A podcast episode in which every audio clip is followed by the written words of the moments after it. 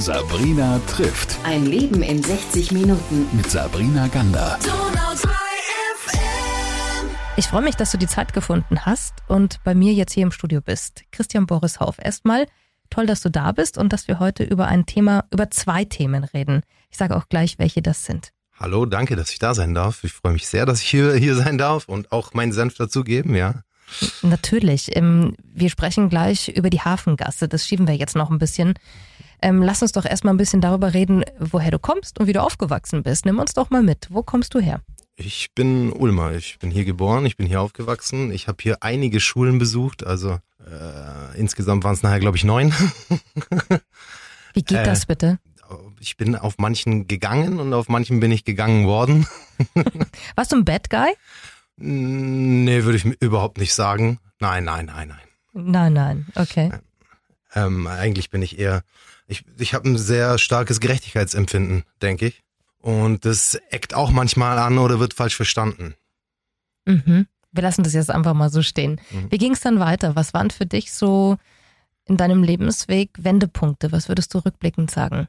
Ich wusste eigentlich schon sehr früh, dass ich mich selbstständig machen werde. Mit was wusste ich nicht. Also ich würde sagen, das stand bei mir schon mit 15, 16 fest. Ähm, ich habe dann als letztes äh, in Österreich war ich Testfahrer bei Mercedes über meinen Vater, der da äh, acht Jahre lang äh, Leitung der G-Klasse gemacht hat. So, das war mein letztes Angestelltenverhältnis. Danach habe ich äh, bin ich noch kurz den Jakobsweg gelaufen mit meiner Mutter und dann habe ich mich selbstständig gemacht. Das geht mir fast zu schnell. Also von der Rennstrecke zum Jakobsweg, was hat dich dazu bewegt, vor allem mit deiner Mutter den Jakobsweg zu gehen? Weil die meisten gehen ja doch allein. Ja, ich hatte immer wenig Zeit, mit meinen Eltern in Urlaub zu gehen. Das heißt, immer wenn die früher gefragt haben, ob ich äh, mit denen in Urlaub gehe, habe ich Nein gesagt.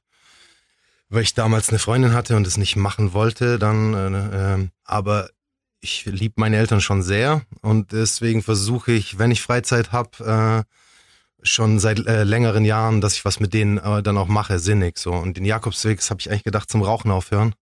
Mitunter. Das hat nicht geklappt, ja, damals.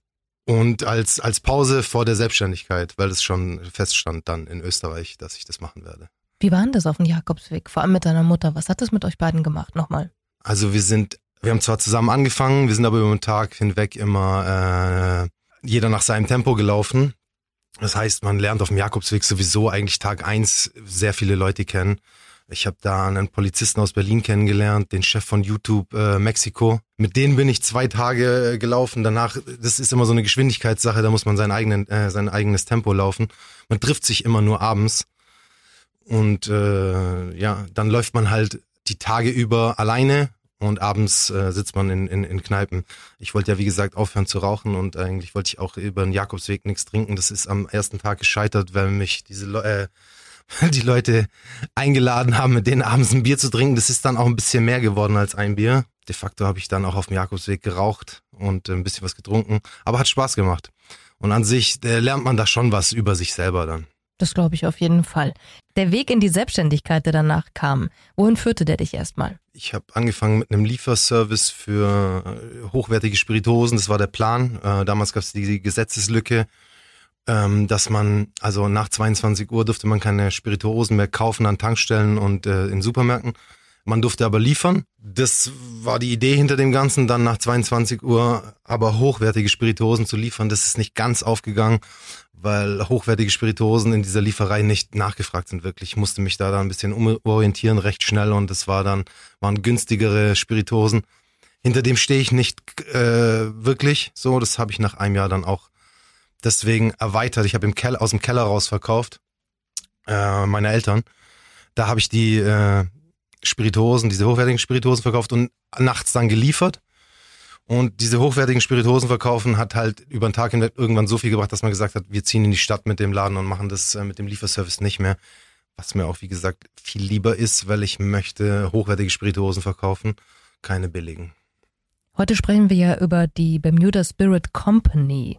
Das ist ja daraus entstanden. Was genau findet man dort bei dir? Na, also wir sind mittlerweile halt ein Unternehmen, das nicht ich alleine äh, führe, sondern ich habe insgesamt drei Geschäftspartner. Wir haben eigentlich, wenn man es genau nehmen will, unseren Firmenhauptsitz in NRW, in Münster, weil wir da äh, nochmal einen Endkundenladen betreiben. Da ist unsere Importgesellschaft. Wir äh, sind Generalimporteur für ein paar Spiritosen. Da sitzt auch nachher unser neu erwachter Online-Shop oder unsere neu erwachten Online-Shops. Zwei Stück bespielen wir da. Ja, wir sind Generalimporteur für zum Beispiel Tatra-Tee aus der Slowakei, auf das wir auch sehr, sehr stolz sind. Das glaube ich. Wie wird man denn fündig? Also wie kann ich mir den Weg dahin eigentlich vorstellen? Muss man sich da durchtrinken, erstmal durch die Länder? Oder wie sucht ihr denn diese Spirituosen aus und die, die Marken, für die ihr dann steht? Bei Tatra Tee ist es so, das äh, haben nicht wir uns ausgesucht, das hat Tatra Tee sich tatsächlich ausgesucht irgendwann mal. Das war ein Zufall. Ähm, das haben wir von dem alten Importeur übernommen, der nach China ausgewandert ist. Ja. Ähm, ansonsten sucht man die sich so aus. Es gibt halt Spirituosen, die sind relativ groß, die kennt dann nach jeder. Äh, ähm, die sind auch bei Importeuren, die viel weit größer sind als wir. Da sind wir ganz kleines Licht. Was wir bedienen, ist eine Nische, auch eine, also die hochqualitative Nische mit Spirituosen, die auf dem deutschen Markt erstmal schwer zu finden waren. Ja, also Tatra Tee ist zum Beispiel eine Spirituose, die ist, braucht sehr viel Liebe und sehr viel Arbeit. Das wollen Große nicht machen für sowas. Das ist einfach zu viel für die. Die nehmen Spirituosen, die am Markt schnell wahrgenommen und auch äh, gängig sind. Also jetzt ein Gin, ein Whisky ist sehr gängig. Ein Likör wird jetzt in dieses Jahr laut Prognose, aber ist jetzt jahrelang eigentlich ähm, war eine Randspirituose, ja, vor allem mit so einer Serie und so hochprozentig wie Tatrat hier liegt. Jetzt hast du ja einen Nerv der Zeit getroffen, muss man ja schon sagen. Hast es ja ziemlich früh erkannt alles. Wie ging es denn mit der Pandemie bei dir? Also war das ein Einbruch bei euch oder lief das eigentlich ziemlich gut weiter? Weil also ich weiß ja, dass der Alkoholkonsum bei einigen gut angestiegen ist. Der Alkoholkonsum während der Pandemie ist gestiegen, aber wieder auf äh, sehr günstige Spirituosen. Bei uns war der Umsatz eigentlich fast identisch. Wir können das nicht genau sagen, weil wir ja während der Pandemie auch umgezogen sind in neue Räumlichkeiten, weil uns die alten Räumlichkeiten weit zu klein waren. Ähm, für uns hat es dann nachher tatsächlich ein bisschen was sogar gebracht, weil wir einfach einen viel schöneren Laden jetzt hier in Ulm haben, äh, mit dem ich viel zufriedener bin als mit dem davor. Geändert hat sich da an den Umsatzzahlen oder auch nachher am Gewinn nicht viel. Es ist eigentlich fast identisch geblieben. Es liegt einfach daran, dass äh, diese in der Pandemie diese Spirituosen wirklich im Supermarkt hängen geblieben sind. Alles an einem Ort und relativ günstige Nummern auch. So, jetzt bist du in der Hafengasse gelandet und könntest wahnsinnig happy sein, wenn es dann nicht auf einmal direkt vor deiner Haustür eine Baustelle gäbe. Nimm uns mal mit, hol mal alle ab, die es nicht mitbekommen haben, auch wenn man es kaum vorstellen kann. Also ähm, seit Anfang Mai gibt's eine äh, Baustelle in der, in der Hafengasse, allerdings eigentlich ohne Vorankündigung und auch mit einer Informationspflicht unsererseits, weil ich hätte ohne eine Rundmail der Hafengasse selber trotzdem bis heute noch nichts davon gewusst. Äh, anfänglich hieß es auch, äh, die Hafengasse wird nur bis Hafengasse 18 eine Baustelle sein. Und wie ähm, die SWU selber gesagt hat, wurden wir erst 27. Mai informiert. Na? Das war jetzt dann die Info, dass die äh, Baustelle bis Ende Hafengasse, Anfang Frauenstraße geht und auch bei allen vor uns direkt vor die, vor die Läden geht, was natürlich äh, sinnig ist beim Glasfaserausbau, haben wir uns eh gedacht. Nur wir wurden nicht informiert. Und das schränkt dann nachher äh, Gastronomen sowieso ein. Bei mir geht's nachher um äh, Zulauf, äh, äh, Belieferung und ähm, um die Schaufenster, die wir tatsächlich wirklich mit Agenturen planen, ja. Und wenn eine Hafengasse nicht belaufen ist, brauche ich kein Schaufenster so bespielen mit äh, einer Agentur. Wie ich schon gesagt habe, das nachher, also es zahlen nicht wir, muss man einfach ehrlich sagen, drei bis 5.000 Euro. Es wird von den Spirituosen getragen, die ins Schaufenster gehen aber die gehen ja nicht grundlos ins Schaufenster. Das ist schon echt ein Brett, ne? Also Donau 3FM hat ja auch nachgefragt und dann erfahren, ähm, naja, 23. Mai ging ja eigentlich so ein Infobrief raus, dass es dann irgendwann losgeht. Was ein Witz ist, ne? So ein paar Tage davor. Der Infobrief ging überhaupt nicht an uns, also der ging bis Hafengasse 18, ab äh, Hafengasse, äh, mein Wissensstand Hafengasse 18 alles danach, ich will jetzt nicht sagen, dass da nicht davor auch noch ein paar dabei waren, wir haben keine Briefe. Also wir haben bis heute kein nichts Schriftliches bekommen. Nur die Bauleitung war bei mir und hat äh, mir das äh, vor einer Woche erzählt. Die Bauleiter war sehr nett, das muss man einfach sagen. Ist auch ein netter Mensch. Ähm, Kann ja nichts dafür. Ja, der dann auch gesagt hat, also er hätte es schon gern gehabt, dass die SWU da mit uns spricht und die SWU hatte aber leider keine Zeit und keine Muße an dem Tag noch weiterzugehen, um den, die Ladeninhaber zu informieren. Das heißt, ich weiß es nur von ihm. Jetzt kann man ganz viel immer die Ursachen erforschen und nachfragen und wo liegt der Fehler. Aber ich denke, das ist immer für den Moment dann äh, total unnötig, weil ihr seid ja jetzt in der Situation. Was macht man denn jetzt als Ladenbesitzer in der Hafengasse? Was ist denn jetzt der Plan oder was kannst du denn jetzt überhaupt noch anbieten? Auch wenn du an deine Kooperationspartner denkst oder an deine Kunden. Naja, ich sitze ja hier in der Sendung. So. ist schon mal ein guter Schritt.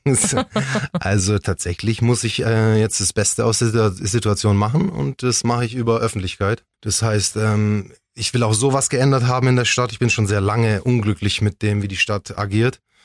Und ich denke, das ist der richtige Zeitpunkt, hier mal anzufangen, ja die Hafengasse und der Ausbau des Glasfasernetzes vor Ort, das ist so ein Thema. Es treibt dich noch ein bisschen was anderes um. Was sind denn noch Punkte, wo du sagst, nee, so geht es einfach nicht weiter, wenn ihr den Einzelhandel wirklich äh, stärken wollt? Also wir sprechen hier auf jeden Fall seit äh, schon vor Corona über eine aussterbende Innenstadt. Das ist nicht, da ist Ulm nicht alleine, das geht allen Innenstädten so, auch äh, auf Dörfern. Wenn man da mal durchfährt durch Deutschland und sich die Mühe macht und sich das genauer anschaut, haben wir in fast allen Innenstädten mittlerweile Leerstände direkt in Fußgängerzonen. Man muss aber was dagegen unternehmen und man muss auch äh, adäquat und schnell was dagegen unternehmen auf einem kurzen Dienstweg. So, das gibt es zum Beispiel bei uns äh, Händlern.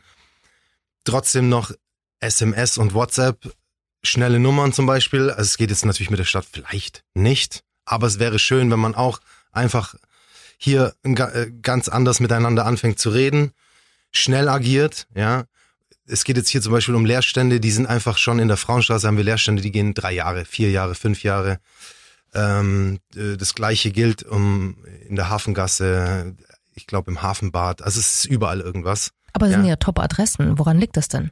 Das sind natürlich im Endeffekt hier nachher äh, zu hohe Mieten manchmal, äh, gepaart mit, dass es einfach für äh, Individualeinzelhändler oft keinen Sinn mehr macht, äh, in so einer Lage einen Laden aufzumachen. Bei sinkender Frequenz auch gleichzeitig auf den, auf den Straßen. Also in der Hafengasse, finde ich, kann man das beobachten, jetzt nur in diesen drei Jahren, wie die Frequenz nach unten gegangen ist, in denen wir da sind. Das heißt, das erste Jahr Corona war eigentlich noch mit einer der besten Frequenzen, die wir hatten, ja, im Sommer. Und das geht einfach stetig äh, nach unten. Das liegt an Baustellen, an uninteressanten Innenstädten, an zu viel Ketten.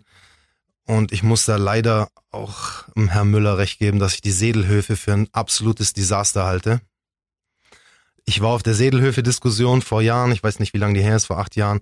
Meiner Meinung nach wurde hier gar nichts gehalten von den Versprechen, die man damals gemacht hat. Man hat gesagt, Individualhändler, äh, ein Biohändler. Äh, und wir haben da oben eigentlich ein, äh, ein Problembezirk mittlerweile. Was kann denn jetzt aber die Politik? Du hast ja gesagt, das geht so nicht weiter in der Stadt. Was kann denn eine Politik von oben heraus machen? Denn das sind ja auch, würde ich jetzt mal sagen, kulturelle, gesellschaftliche Probleme. Dass Menschen Richtung Online gehen, dass Menschen nicht mehr in der Innenstadt reingehen. Was, was würdest du dir denn da wünschen? Du hast vorhin gesagt, die Kommunikation ist ein ganz wichtiger Part. Die hohen Mieten kann man auch natürlich anfassen auf eine Art. Was gäbe es denn da noch, wo du sagst, das wäre sinnvoll oder das würde ich mir wünschen? Innenstädte und Seitenstraßen von Innenstädte werden ein Nische, eine Nische werden. Ja, ich denke, das steht schon fest. Das heißt, hier muss man sich wirklich viel mehr um Straßenfeste, Individualläden, Gestaltung und ähm, auch schnelle Erlaubnis für zum Beispiel, wenn äh, ein Da Roberto eine Bar draußen haben möchte oder noch, noch einen Stuhl mehr und so weiter. Das geht mit diesem Bürokratiedschungel auf Dauer, äh, auf Dauer auf keinen Fall weiter so. Man muss ähm, Leute animieren, auch in der Stadt was zu machen und nicht eigentlich ausbremsen. Ja, das ist eigentlich auch schon alles. Äh, mehr geht da fast nicht. Und das wäre auch das Sinnigste. Gehe ich absolut d'accord mit dir.